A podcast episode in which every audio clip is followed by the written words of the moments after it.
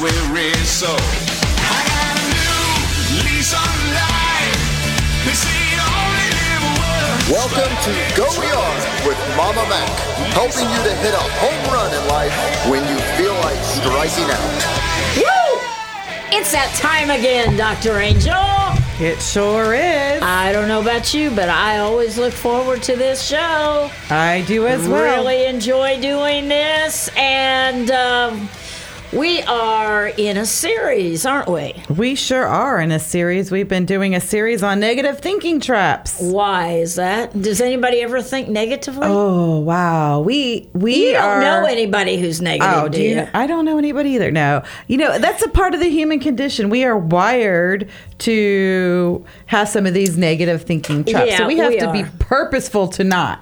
Because in our environment, not just because we're in COVID-19 still, but because just in general, people tend to look on the dark or the black side or the negative side of things, don't you think? Absolutely. It's never going to work. I'm never going to be successful. Right. We're wired to see what's wrong instead of what's right. What's right. And so why are we wired that way? It's just part of the human condition. Like, you know, we can, you know, give somebody positive news and negative news. They'll remember the negative news. It's just like how we are literally like our brain wants to hone in on the negative stuff. Exactly, yeah. And a lot of times when we talked about this last week, people will catastrophize something, awfulize it. They will awfulize it, you know, make it worse than it was. Oh, she said, blah, blah, blah, you know. Yes, I literally had a conversation about catastrophizing at least 10 times this week. So 10 times. At least 10 times this week. So in review for maybe any of our listeners that have not heard part 1 and part 2, tonight is part 3 of negative thinking traps right here on Go Yard. And by the way, let's talk about what catastrophizing is. But before you do that, what is this show all about? If we have any new listeners tonight, Facebook's up. You can join us on Facebook on your page and mine. Yes. So what is the show about? The show is called Go Yard. It's about hitting the home runs in life. We are a life coaching /counseling radio show. And we are in our 7th year. We are. And that is cool. And so with all that said, we do this because you being a full-time counselor now, PhD, licensed mental health counselor, private practice, doing extremely well after not quite 2 years in the process. I know. In fact, we were just sitting down, my other counselor and I, we're getting ready to start planning our 2-year party at the office. Oh, really? Yes. Oh, I can't wait. Yeah. That's fantastic for May, right around the 1st of May, isn't it? Yes. So that'll be fun, and we can invite some of our radio listeners if they want to stop by the office. Oh, absolutely. It'll be a big open house. We'll have demonstrations on virtual reality and all kinds of cool stuff. Oh, wow. Yeah. So right around May 1st. Okay, so that's exciting. You have taken on another counselor now, and so your offices are in the front of our church building, and they're on Weaver Park Drive, 2058. Weaver Park Drive is where she's located in Clearwater. We recommend that you go to your website, right? DrAngelsDevelopment.com. Yes. And what will they find there? Oh, they'll find a lot of information. We're in the process of updating it, but they can also book and schedule appointments right through the website. Right. So that's good. So anyway, that's something that has developed. And when we first started the show, you were not in private practice. No, we were not. I was not in private practice. You were working for a corporation. And community mental health. And so a lot has changed over the course of these 7 years. Yes, it certainly has. And so, but we're excited. Every week we love doing this show. And so we would normally encourage you to call in. We cannot do that tonight. We were hit by lightning a week and a half ago, and we're still having phone trouble. So we can't do that, but you can go to Facebook on Dr. Angel's page or mine, and you can write us a note and with questions or comments, and we'll be happy to respond right there because it's right here in front of us. Okay, so we are in negative thinking traps. Let's talk about catastrophizing, and you have heard it 10 times this week. You want to give us an example, or how does that work when you're listening to that in counseling? Sure. Without divulging names, of course. Of course. Nor we Social Security numbers. Yes, we protect the innocent. No, catastrophizing is where we look for the worst case scenario in something. And so, you know, Maybe your boss called you into your office and now you're just thinking they're going to fire you and you're going to lose your job and be homeless or whatever. Something small triggers, and then we have it rabbit into this huge snowball or avalanche kind of for some people.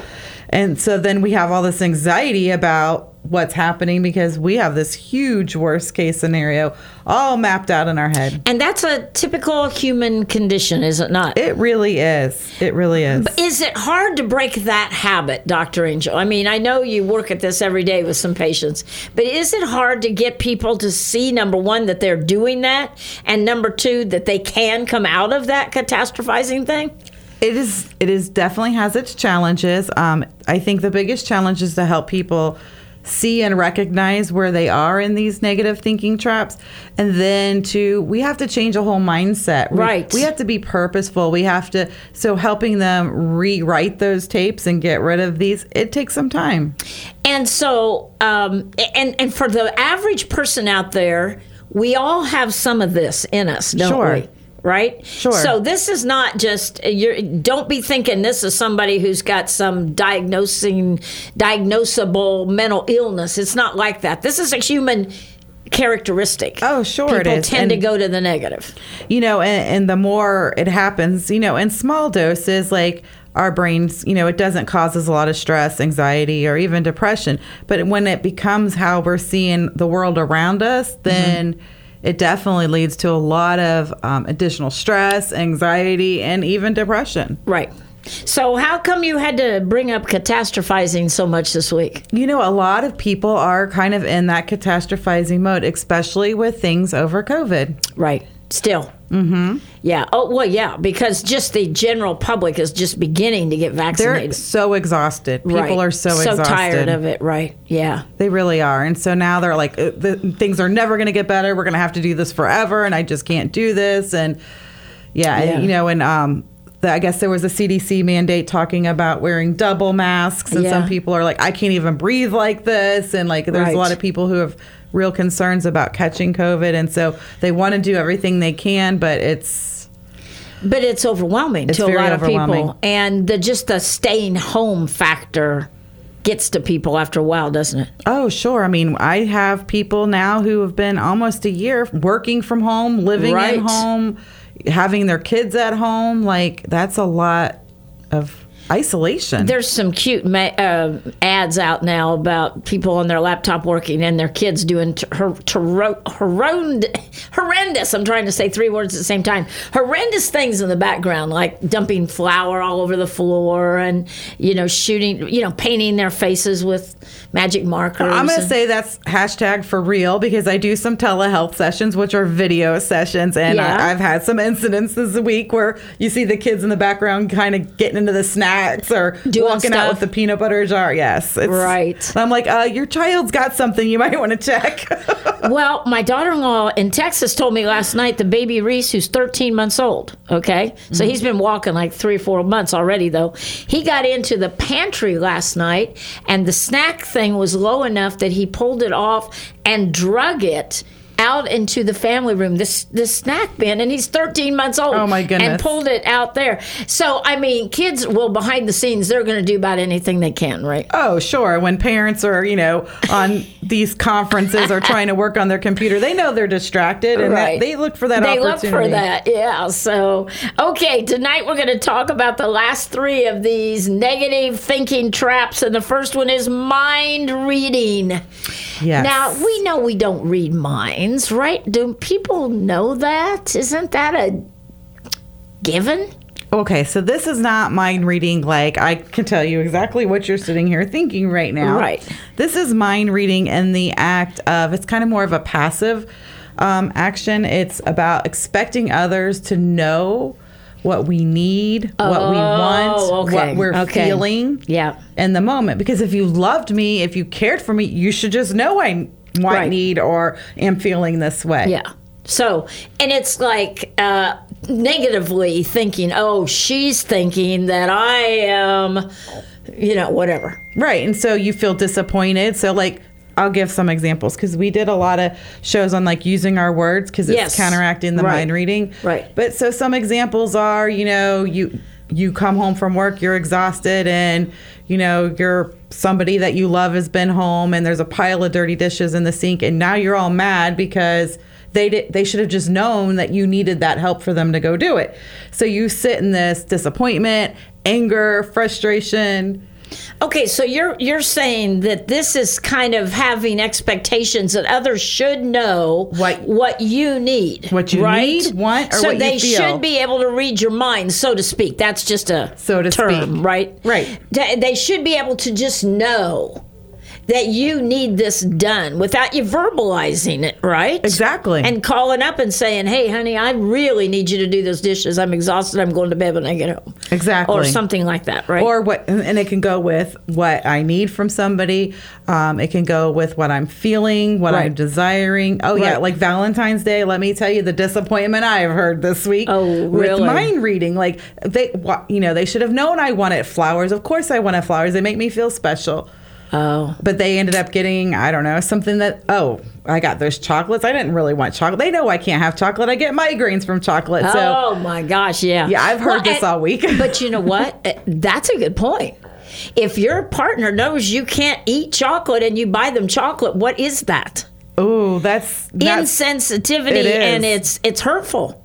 It really is hurtful. Because it's like, don't you pay any attention to my migraines? I mean, really. Right. And so, and it's true, or they're not paying attention to what you want and what you need. Exactly. That is hurtful. It is hurtful. Because the whole thing of mind reading is expecting somebody to know what you need and what you're thinking, right? Mm-hmm. In a given situation. Absolutely. That's what it is. And so this is a negative thinking trap. Why? Well, because most people have no idea what you're thinking, what you need, or what you feel until you tell them. But why don't they? Why are people not as sensitive to others, maybe especially now, right now during COVID, than ever before? Why is there a lack of general sensitivity to other people's needs? Well, to know exactly what someone else is needing, it's a guessing game, because we all kind of have our own glasses that we filter our world. And what I need for my emotional or mental health may not be something that you need for your emotional or mental health. So, like, going into like love languages and stuff like that, yeah, where like, you know, hearing, you know, nice words or quality time means a lot to me, but for somebody else that may be meaningless. They really want a hug. And so that's why we have to verbalize those things. Right. So, so people tend to get very negative or angry. And a lot of times because they feel like they did not. Right. They feel unloved, unvalued, unheard, unthought of. And we have to give people an opportunity to meet the needs the way we need them met, which means we have to communicate that. Okay. So do you recommend in your counseling sessions that people actually come right out and say, hey, tonight when I get home, it would be great if you already have dinner tonight, pick it up somewhere, do something, because I know that I'm going to have a 13-hour day. So yeah, exactly. I mean, what I like would suggest. Talking it in advance so that it's laid out there. Then if it's not done, then you deal with that then, right? Well, sure. Now we have a different problem, but we have to let them know exactly what we need and give them time to be able to fulfill that. And just because we tell somebody what we need doesn't mean that they can fulfill that too. Or that they'll remember. Sure. That is so true. Right? Okay. So how serious is this in people? Well, mind reading to me is probably, it's a top one for relationship conflicts. And I'm not just talking like romantic. I'm talking friendships. I'm talking family relationships. You know, we are expecting our kids or our loved ones to just know we're sad or we're lonely or we had a rough night or whatever. They don't know what they don't know. Yeah. So how much responsibility is on the person who's doing the expecting? Well, so the responsibility is on that person who's doing the expecting to communicate. You hold the responsibility to communicate. But what if the person doing the expecting is not a good communicator? Well, then we got to start practice and get some communication skills, because until we can effectively communicate, we won't ever get those needs met or be understood in those ways. But isn't this a big problem in a lot of relationships, that there is not the verbal communication? There is the subtle pouting or not speaking or doing something, response in anger or... The nonverbals, like, oh, how are you? Fine. I'm fine. Right. You know, and shutting down and the mm-hmm. fine or it's okay. It's not okay. Like, stop covering it up with that and really have the conversation. So, again, how much responsibility does the person who's hurt bear in the lack of reciprocation that they expected? Well, they hold the responsibility for communicating it. So okay. if they did not communicate it, then that's their responsibility. Okay. Which is why, I mean, we're getting ready to write a whole workshop on Communication 101 because it's such an issue. Yeah, it is. It's that's an excellent topic for a workshop. Yes. Because people expect by just their, you should just know, you know, that the laundry hasn't been done for days or, you know, whatever. Absolutely. And then they walk in, you know, I hear it. They walk in the counseling room and, oh, you know, I needed this, this, and this, and he didn't do or she didn't do any of it. And I'm like, and he's like, what do you mean you needed that? When did you tell me you needed that? Right. Well, don't, if you love me, you would just know I needed that. Right. So this is the major problem mm-hmm. with people's communication skills right there. That needs to be worked on. Okay, so that's the mind reading, acting like you can tell people what they're thinking and they aren't and all that. Yes. Okay. So the next one, next to the last, is minimizing or discounting. What does that mean? That's a negative thinking trap that a lot of people fall into. They minimize things. Sure. So what we're minimizing is the success. Oh, okay. We're minimizing the good. We're minimizing the positive. And we find it kind of goes with we minimize the positive and we maximize the negative. Okay. So, you know, like, say, for instance, like you did something well and your boss is like, oh, you did a great job or whatever. A minimizer will be, oh, well, you know, it was just good luck or, you know, they won't own that maybe they did do something well. And then they'll fall right into the negative of, oh, well, this person got, you know, $25 gift card when they got acknowledged and I got nothing. So they look for the negative. Ah, they look for it. Mm-hmm. They set themselves up for it, right? Yeah, so we minimize any positives or any successes, and we are, like, highlighting and... Okay, so is it that they're minimizing the success, or are they wanting more actual tension than they actually got? Well, I think I think there's some mixed motivations in with this one, but... Definitely, they totally discount that success. It just kind of it's the sentence that gets the but in it usually. Yeah. And we know anything before the but isn't what they're really thinking or feeling. Right. So. Yeah. Give us an example. Oh, gosh, right off the cuff. Right Ooh, off. I know, Thursday night I should just have these rolling out of my mind, right? Like, so, well, like the kid who, you know, got a good grade on his, you know, test grade and, oh, but it was because... I don't know, something outside gave them that good grade instead of the fact that they'd worked hard to study for it mm-hmm. because I'm really dumb and I can't do anything right. Oh, okay. So then a person who minimizes the success will always bring up their problem. They'll bring up mm-hmm. Why they're not that good. Exactly. I mean, yeah, I got the A, but I really probably shouldn't have. You know, I'm not that smart. Or I see it a lot, too, in, like, somebody gives somebody a compliment. Oh, like, you know, you really look nice today. Or, you know, that haircut looks good on you. And they'll be like, oh, but, like, all the wrinkles on my face are, you know, they're going straight for where the negative else. Is. Yeah, right. That's a common problem with people, don't you? That they can't accept a compliment. True story. It goes right into this negative thinking trap. Yes. Yeah. How common is that, and what's the root of not being able to accept a compliment? Well, when we can't accept a compliment, I mean, I think it roots down to a low self-esteem and self-value. Right. When we can't, you know, and one of the things I work on with people is, like, when you get a compliment, your only answer should be, thank you. Right. And we practice that a lot in the counseling room because that's very hard for people to do. Because they will always go, yeah, you mean this old thing, you know? Oh, like, but yeah, this is really an old outfit. Oh, but I gained 6 pounds now. Oh, yes, look how, yeah. But that, to me, and I may be wrong, so I'm just throwing this out here. I'm not the counselor. But I think that's an invitation for more compliments. For some people, yes. You know, like, oh, no, it really does. Look. You know, they want somebody to, what my mother used to call, make over you. Sure. Do you know what that term? What that is? My mother always used to say that. Quit making over her, you know, or that, whatever. Right? Okay. Like building them up. Okay. No, and I think some people do that for that build up because they don't want more. Because they don't have the value within themselves, so they're looking for this external value. Right. And so we've talked, we had a show a couple weeks ago with your dad, mm-hmm. and we talked about online dating and all those traps and problems there. And I had somebody say something to me today about, that person has totally taken away all my self-esteem. When I ask, are you still dating that person? Or what do you think about that person? No, that person took all my self-esteem with him.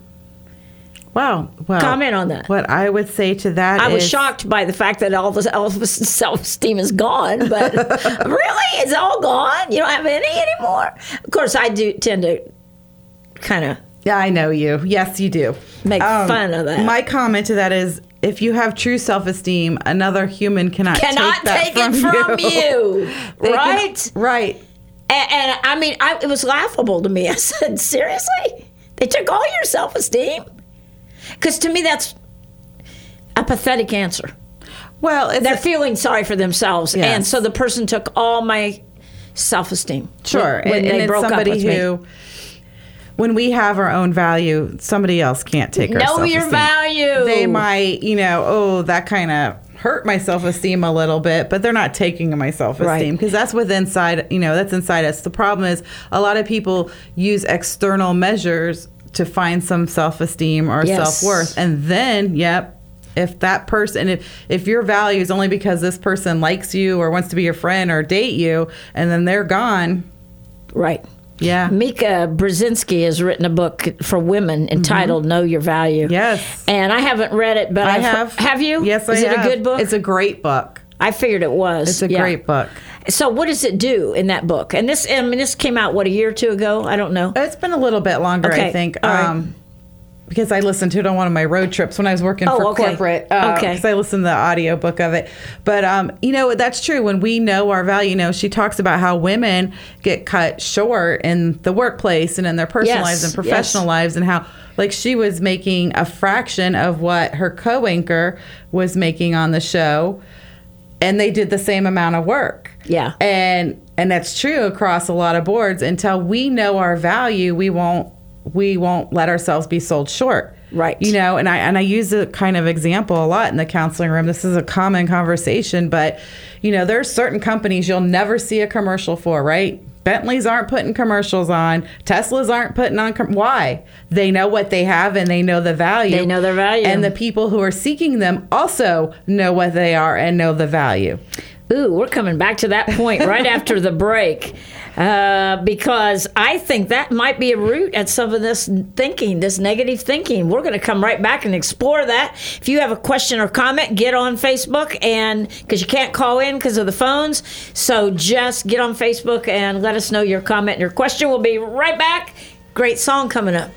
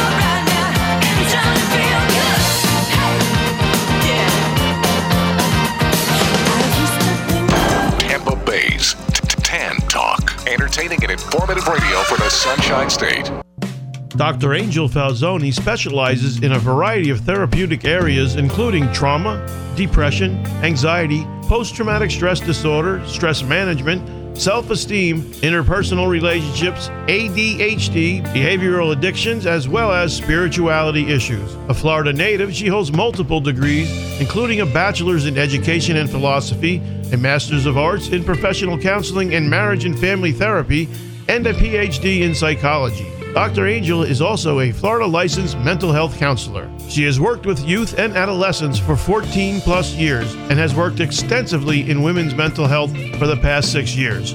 She has worked in agencies providing mental health services to family and youth at high risk. Dr. Angel is an accomplished psychotherapist who works with children, teens, adults, couples, and families. Dr. Angel has advanced training and experience in working with LGBTQ-specific individuals and issues. Dr. Angel can help you.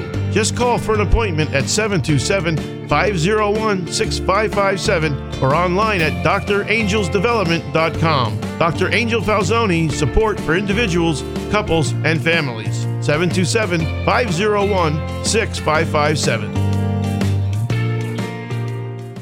Prompt professional service is what you will receive when you allow Marcia McAllister of Charles Rittenberg Realty to help find that perfect home or list your home for sale. With over 23 years of experience in the Tampa Bay area, you will enjoy a smooth transaction from start to finish. Call Marcia today at 727-417-0707. Now is a great time to buy or sell a home. Call Marcia McAllister at 727-417-0707.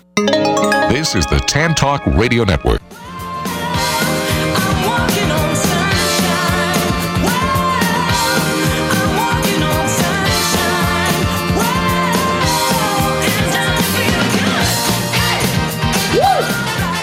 Yeah, walking on sunshine. Yeah, I wanted to pick something fun and lighthearted and positive. That's really good. And Tommy reminded me that during your long commercial, I usually take a nap. Yes, he sure did. And so I dozed for a moment. I was reading something on Facebook, and then I just dozed off because mine. But you know what? My commercial is so old that it says I've been doing real estate for over 23 years, and it's almost 30 now. Next year, it will be commercial. 30 years in real estate. Is that crazy? That is awesome. I was 10 when I began. I hear that. That is a very young age to start real estate. It really is. Usually, you cannot get a license, you know, at age 10, Tommy. You really can't. If you're going to pull these liners, just give me a little heads up. I get the rim shot ready for you. I never know when they're coming. I just absolutely don't know. No, she does not. That's a true story. That's a true story, yes. So anyway, you do have a very long commercial because compliments of Tommy. But it's because you've done all that. Yes, we really do a lot in the practice. And you have like 10 children of your own, right? No, three. Three boys. Three men, not boys. Three men, they really are, yes. Wow. You're such an overachiever. A little overachiever, yes. Yeah. But no, it is cool. We do so much there, and having the variety that we have really helps give everybody an individual, unique plan of treatment, and they get better. Oh, you're talking about your practice now. I didn't know. I thought you were talking about your boys. Well, no, I'm talking about the practice. We do such a lot there. So. But you do. Oh my gosh, yes. It's a busy place, folks, now. So if you need mental help, Dr. Angel needs mental help, I'll tell you that. But anyway, I mean, whatever your situation, your organization, it's great. It's growing like leaps and bounds, and it's very busy. So that's where you want to go, Dr. Angel's Development. And you can listen to the show again and listen to her 45-minute commercial anytime. So I am going to get harassed on this till the end of days. You think. Really? No, yes. Tommy reminded me it was my nap time, and that's why. I'm going to cut it in half and make two. Then we just have to listen to the other one, and, you know, so I don't know. Anyway, welcome back to the second half of Go Yard. We are in the part 3 and the last part of Negative Thinking Traps. We're going to start a new series next week. Why? Because it's time to have a new series. How about that? Because we're finished with this one. It's because... our topic coming up. Yes, we are. We're going to be tackling, I mean, it's a topic we've tackled before, but we're going to tackle it in a new way with fresh perspective, and we're going to talk about codependency because it's something a lot of people are really struggling with. And a lot of people don't even understand what the term means. I can remember years and years and years ago when I couldn't either. I get it. I mean, a lot of people really don't understand what it means and what it looks like in practice. I was actually codependent, so I was told, you're codependent. And I said, I don't even know what that means. This was a long time ago. Sure. I was 3. Oh, okay. So she was 3 when she was codependent and 10 when she was a realtor. Right. I was codependent on my mother and my dad. Yeah.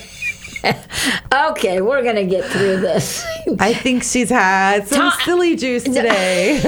No, really, actually, no. I don't. No, Okay, so the last one of these is blaming, but let's start with where we left off before that wonderful song. It's the song that did this to me. It is your fault. Walking on Sunshine. I mean, Tommy, what do you feel when you hear a song like Walking on Sunshine? You got to be happy, right? It's not like walking in depression. Oh, you just want to dance. You just want to dance, exactly. Right? It's not like, oh, I'm so sad. It's not like that. It's just walking on sunshine. Woo! You know, and music really is so powerful. There's 3 woos already from you tonight. Oh, my, oh, my, oh, my. Okay, so go ahead. What's powerful? Music. Music, yes. It is. Let's just have a show of music. We don't need to talk. Well, it really does. It changes our mood and our emotions. Do you want to play that song again? Huh? Do you want to play that song again? I don't think we could handle what might happen if we played that song again. Yeah, we may not be able to. We may not be able to. Yeah, because that really made me happy. You know, here's the funny thing is the audience, they do not get to see this, but both of us walked in here tonight very worn, very tired, very exhausted. We did. You didn't even speak to me. I did too. No, you didn't. You were on the phone. Oh, we did walk in here very exhausted, and now look. Tommy said, "What's wrong with Angel?" I said, "I don't know. She's not speaking tonight." It's going to be one of those nights. So, if you're afraid that if we play that song again, yeah, it is your fault. All this is your fault. I know. I'll take responsibility because you're blaming. Because I'm codependent since I was 3. So. I was potty trained real early, though. So I'll just tell you that. I'm glad to know that was the case. Okay, so the last one is blaming, but before we get to that, know your value. Knowing your value. Why is that so important? And do most people not know their value? I would say most people do not know their value, and I would say women are more prone to not know their value. Why are women more prone to that? I think culture and society and families and norms have taught women that they don't have the value. Right. You know, and women's value is, you know, being a mother or being a wife or taking care of a home or that's a man's job. You can't do that. Right, exactly. You know, when women, you know, our leaders, they have negative connotations. Oh, she's bossy, or she's, you know, they have curse words that they will, you know, for having a strength that a man can have, and everyone thinks, oh, wow, he's a great leader. For a woman, it's a bad thing. Well, used to be that, you know, boys in homes were not required to learn how to clean or do their own laundry. Your sons have been doing their laundry since they were 10, and that's 2 years old, right? Anthony says it since he was 2. Okay, it's 10. He had to get up on a little stool, get up there, and put his little shirts in the laundry. He has been making fudge since he's been 2. He started learning at 2. I have pictures. I have to talk to him about that. But anyway, so you were good about with your boys, and I had 2 sons too, so I was very good about making sure they learned how to clean at a young age. And both of them ended up living alone for a period of time at different times in their life, college, whatever, right? So they had to learn to clean or it was going to be a disaster zone. Sure. So, but back to that, I think a lot of times people assume that somebody else will pick up the slack for them in a relationship. Oh, yeah, that's my wife will do the laundry. Oh, that's women's work. I hear that. Yeah. Oh, do you hear that in counseling? Oh, we hear that a lot. Yeah, and nobody's walking in sunshine in those kind of conversations. Not, and even in the house, I always tease. There's not a coffee fairy in the house. There's not a dish fairy in the house. Like It all takes somebody getting in there and doing it. And so, but what happened was women and culture still kept all the domestic duties and the child rearing duties as part of being a woman, and now they also have to earn money and work outside the home. So women are really exhausted because a lot of households, the man comes home from work and he takes care of the lawn, but he expects his dinner to be made, the dishes be clean, he's not dealing with the kids, bath, homework, any of that. He's watching TV, having the beer in the recliner and relaxing because he worked all day. Yeah. While the woman who also worked all day is coming home and cooking the dinner, cleaning the dinner, bath time with the kids, homework with the kids, bedtime with the kids. And we wonder why our women are so exhausted, anxious, and depressed. I remember some fights with my ex-husband early on in our marriage. And I said, hey, why can't you live here too? Why can't you do this, this, and this?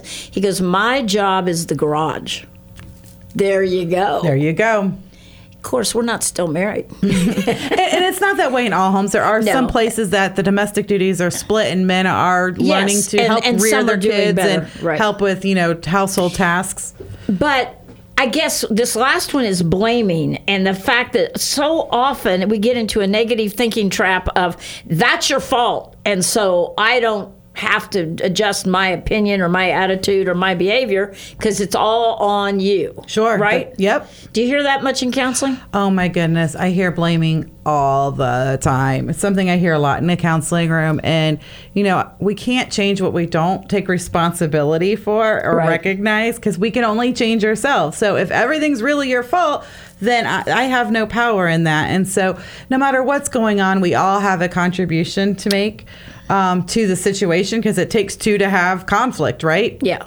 And so we got to stop for a minute and start looking in the mirror and taking that responsibility. How many times do relationships, because this whole thing is kind of more about personal relationships, I think it is, home life. But how many times do people actually sit down with their partner or their husband, their wife or their kids and say, what can we each do to make everything flow better around here? Yeah, to get everything done that needs to get done with everybody with a smile on their face instead of a angry slamming the door type response. I think we need to have those conversations more. But is it hard to get people to do that? I think it takes a hero in the family being willing to stop and gather the people together and start initiating these conversations. Right. Because I think that's a great communication. Like, let's brainstorm, let's problem solve, let's all take a responsibility for what, whatever it is we're working towards and put some into it. Right. I call it a democracy house when we do that. A democracy house. Sure. Nice. Everyone kind of has a voice and opinion and they're part of the solution, and there's buy-in with that. Mm-hmm. With even when my boys were little, I'd set them all down in the living room Saturday mornings and I'd write the list of all the chores that needed done, and everyone got to pick which chores they were doing. We went round robin. Like, I got the kids to do chores. They were excited about round robin picking because they had some power and some buy-in, and then we raced to see who could get their list done first. It was a game. So you can make a game out of that. Absolutely. Yeah. It doesn't have to be miserable things. But the problem when we blame others for things not getting done is that it sets up tension in the house, and it sets up this pointing the finger at. Sure. It's your fault because this didn't get done, or it's your fault because that kid stays in his bedroom all the time. Oh, absolutely. The blaming is big. I mean, it even goes down to parents blaming the teachers for the kid's bad grade. Oh, it's the teacher's fault. If you were a teacher, my kid would have had a better grade. Oh, yeah. I mean, this blaming thing is really blowing up. It is, yeah. Yes. Well, what it is not taking personal responsibility. It's exactly what it is, and it's a negative thinking trap. Right. And it's going to hold us back. But people that blame a lot, whether it's political, whether it is in the home, whether it's at work, whether it's in your personal relationship, if you're going to have that mindset and that's where you're coming from, just get ready for trouble. Get ready for problems, whether if you cannot see that you play a role in the peace in the family or the peace at work or whatever the case may be. Mm-hmm. Right? Absolutely. Because what people want is peace. Yes, people... Don't they want to get along? Are you saying they don't? Well, I'm saying not every person is really wanting peace. I think there are some people who really get some satisfaction from stirring up conflict. If they were walking on sunshine. If they were. But, you know, come on, there's always those conflict stirs. Oh, gosh, yes. Yes. In every area of our lives. Yes. There's always people that like a fight, right? Oh, sure. And so when you sense that you're around somebody like that, what do you do? Well, first of all, you do not have to attend every argument you're invited to. Oh, I love that. I know. I use it a lot because it's true. It is so true. And it takes two to argue. You don't have to attend every fight you're invited to. So when I'm around somebody that I know is a conflict stirrer, and I have those people in my world, I don't really engage. When I see them starting to get under and stir the conflict, that's when I just disengage from it. I don't feed it. I'm not going to get involved with it. It's going to make me frustrated. It's going to, I just stop it before it starts. I don't have to go. Okay. But for the person out there, the average person listening that is in that thinking trap of constantly looking for somebody else to blame for their problem, what do you say to them? I really would like to tell them to sit and look in the mirror and take an honest look at what they hold responsibility for in their lives. And play that song.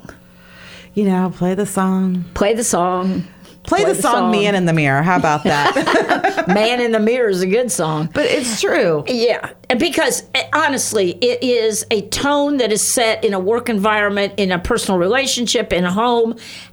What part do you have in setting the tone? You have a lot. Everybody does, right? Absolutely. Everybody in that home has part of setting the tone. Sure they do, and we all have to have responsibility for that and accountability for that. And so when we're blaming someone else for all the problems, it's never going to get solved. It's never going to get fixed. And we're putting down people in our world that we love, because when we're blaming someone, we are... Accusation. We're accusing, we're squishing them down. I can't tell you the number of friendships and relationships that end because the other person, I'm tired of being at. If I'm such a bad person, then don't be around me. Yeah, don't be around me. Because they get overwhelmed with it. Mm-hmm. They can't do anything right. I know people who have broken up with people because of that. Like, if I'm that bad, you don't want to be with me. No. Of course. Right. Of course. Right. I have, some people that their partner wants them, like, toilet paper roll. That's a big one, right? So toilet paper roll. Putting the toilet paper on the thing, right? That's a big one. And sometimes there's one person who does it better than the other. And so they can, you need to put the toilet paper on when it's empty. So the other person learns to do it. Now, now you got to put it when it's over because you can't have the toilet paper starting on the under roll. It has to start just never changes. And they're just getting exhausted. Nitpicking fights. Yeah, we're nitpicking that. But they're blaming and they're blaming and they're blaming. That's such a common one that somebody looked up the patent for toilet paper so they could win this argument. Oh, my. Did you know that? No. But I do know that people nitpick each other a lot. Yes, they do. And they do it because they're familiar with it. Perhaps they grew up with that. Mm-hmm. That's the way their home was. Mm-hmm. Maybe it's because they're trying to assert dominance, control. Can be. That's that critical negative eye, that nitpicky eye, and that goes into the blaming, because when I'm nitpicking everything you're doing, I'm blaming you, I'm judging you, and I'm telling you it's wrong. I'm crushing you in a way. So all of these thinking traps are going to mess with your overall happiness in your life. They're going to they're going to mess with your peace. They're going to mess with the joy in your home or your relationship or your job or whatever, because these are habits people get into. These are habits. Don't you think? Yes. Okay, I want you to start at the top because some people may have missed any of this series. We've only got 9 minutes left. So I want you just to quickly say what they are so somebody may want to take notes on them. We have 9 of them that you see in counseling all the time and are very common. Go ahead. Sure. Negative thinking traps. So the negative thinking traps. The first one we covered is called black and white thinking, all or nothing, dichotomous. Things are good, things are bad, there's no middle ground. My way is the only way because it's the right way kind of mentality, and we're not seeing things from any other perspective. So that gets us in a lot of trouble because there's no flexibility, there's no middle ground with that dichotomous thinking. Focusing on the negative filter, which kind of is similar to one we discussed tonight, but that's always looking for things are unfair, like thinking that things should be fair is a negative thinking trap in itself, and that's what that negative filter is always looking for. You know, things aren't fair, things are bad, things are wrong, things are whatever, but in a negative light. Overgeneralization, that's another one of our traps, and that's where we have one bad or negative interaction with a person or a group of people, and we just generalize that whole person is just a terrible person, or that whole group of people are terrible people because of this one negative interaction. So we just project all kinds of stuff onto people, and that just is such a fuel for the discrimination we see, the prejudice that we see in our culture today in all kinds of areas. Personalization, this is a big one. This is where we personalize. Everything is about you. So, you know, so you pass a friend in the grocery store and they didn't acknowledge you, well, they must be mad at me. Right. You know, we start, everything is about how I impact everybody else in my world. And our feelings are really hurt when we think everyone's behavior is spawned because of us, right? Like, so when we're personalizing things. And what we find out when we actually sit and do these exercises and personalization is that most people find out that like less than 5% of their interactions have any personalized part to it, that 95% of what's happening really isn't fueled by them. Okay. Catastrophizing, we kind of opened the show with that, but that's looking for the worst case scenario. So we are looking for the ball to drop, so to speak. All the time. Floor to fall out. And so it's very hard to get motivated to do anything or to try something new when you're always waiting for this really horrible tragedy or bad thing to happen. And then perfectionism, that's setting unrealistic goals for ourselves. Expecting ourselves to do everything right, to do everything perfect, to be able to meet goals quickly, you know, lose 40 pounds in 30 days, you know, get a six-pack of abs in 2 months. A lot of people do these in dieting, but they do it in all kinds of stuff. I hear this all the time. So they just, in fact, when we work on goals, that's one of the biggest things. I have to bring them down with their time frames. I'm like, whoa, you're trying to, this is not realistic. You're trying to do too much, yeah. Mind reading we talked about tonight, that's expecting people to know and be able to know and tell what you're thinking, what you're feeling, and what you need without you using your words. And so we really got to use our words. We have to communicate. Minimizing is we minimize the successes and we maximize the bad things. And so we really get ourselves stuck in this thing that we're not seeing anything good in our world. Right. And then the blaming where we just blame everyone else for what's going down. Wow. 9 of them in like 4 minutes. That was not bad. And these are serious things. So you can listen to this show again on Facebook. You can listen to it on YouTube live. Go to YouTube and then go to Tantalk Radio/Go Yard and you'll find it there. We had a listener type in a quote I just wanted to share. Excuses only satisfy those who give them. Oh, I like that. That's good. I like that quote. Thank you. Yes, thank you. And so, you know, the whole goal of this show is to help people have better mental health, but better ability to interact with others, have more success in their lives. We kind of call it a life coaching show because we're trying to coach people to become their better selves, right? Absolutely. That's what it's about. Yeah. And so it's something that we have to all work on all the time, though. It doesn't just happen overnight. It's not happening magically. You have to be purposeful. You have to be intentional. Yes. You know, because when we take that guard down, we will naturally fall into these thinking traps. Right, absolutely. So we always welcome your suggestions for series on shows. You can just send it to us at GoYard2014@gmail.com or can always put it on the Facebook thing when you respond to the Facebook show. Just say, here's an idea. Why don't you do a show on this? That would be wonderful. We'd like to have those. From time to time, well, now with COVID right now, not so much, but you in particular are out in the public doing events, yes, and you will be doing some soon. I will be doing one next Friday at the Board of Realtors. Ah, yes. Tampa, in Clearwater. Yeah, in Clearwater the Board of Realtors. So if anybody wants to come on by and see us. That's cool. That's great. Okay. Yeah. So, and you know, these things are just good to get out there and get people to get to know you and all that. So anyway, anything else you want to add tonight? Wow, I think we've had an amazing series. I think this has been good. Super important. And I have a very intense question for you. Okay. As a result of this show tonight, are you walking on sunshine? I am walking. I am dancing on sunshine. You're dancing on sunshine? Sure, why not? Wow. Well, that's a life changer right there. There you go. So see, no matter what happens the rest of the evening, tomorrow, you're already walking on sunshine. So all good, right? So all good. You know what? We're joking and teasing, but it's really a powerful tool to have.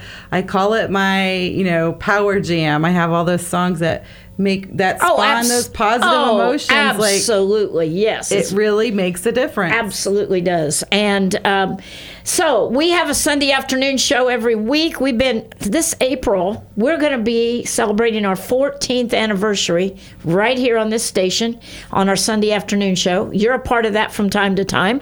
And that's 2 hours where we talk about spiritual principles and really just bring the Bible into our reality, right? Mm-hmm. And so that is every Sunday here at 3 p.m. from 3 to 5. And so why don't you check it out? And great music that'll really inspire you. Music's a big part of that show. We do a lot of music, contemporary Christian music. So we've been glad. This has been a good series. It has been a great series. Yeah. I think a very needed series. Yeah, absolutely. So 2 minutes. Okay, so all right, we're chat. Down to the last 2 minutes. So, what do you want to talk about? Well, I really want to encourage our listeners to kind of reflect on this series and really see where they're falling in those thinking traps. Yeah, identify where you are. Like, be real with yourself for a minute and look at where you're at, because we can change that, and it'll change your life. It will. And why not try to improve our lives and our communication with others? And because it will bring more peace to your life, but also more peace to your household if you're living with people that you're in conflict with, or your workplace or whatever. We're always a work in progress, aren't we? We are a work in progress. And it's funny because, even as I look back over this negative thinking trap list, I can see where I used to be a really bad black and white thinker. And, really? That's how I was. And, I feel so grateful that I've grown through that and I'm not stuck in that anymore. Right. Yeah. So there's hope for our listeners. Yes. All right. This has been good. So you can go to tantalknetwork.com and go to podcasts and go to the name of this show, Go Yard, and you can listen to a lot of our shows, or go to our website, which is GoYard2014.org. It's an ORG, and a lot of our shows are there with titles. And we hope you will join us again next week and tell some people about free counseling, free life coaching show every Thursday night at 6:06 p.m. Go Yard. And so we hope to see you again next week for a brand new series. God bless you. Have a great week.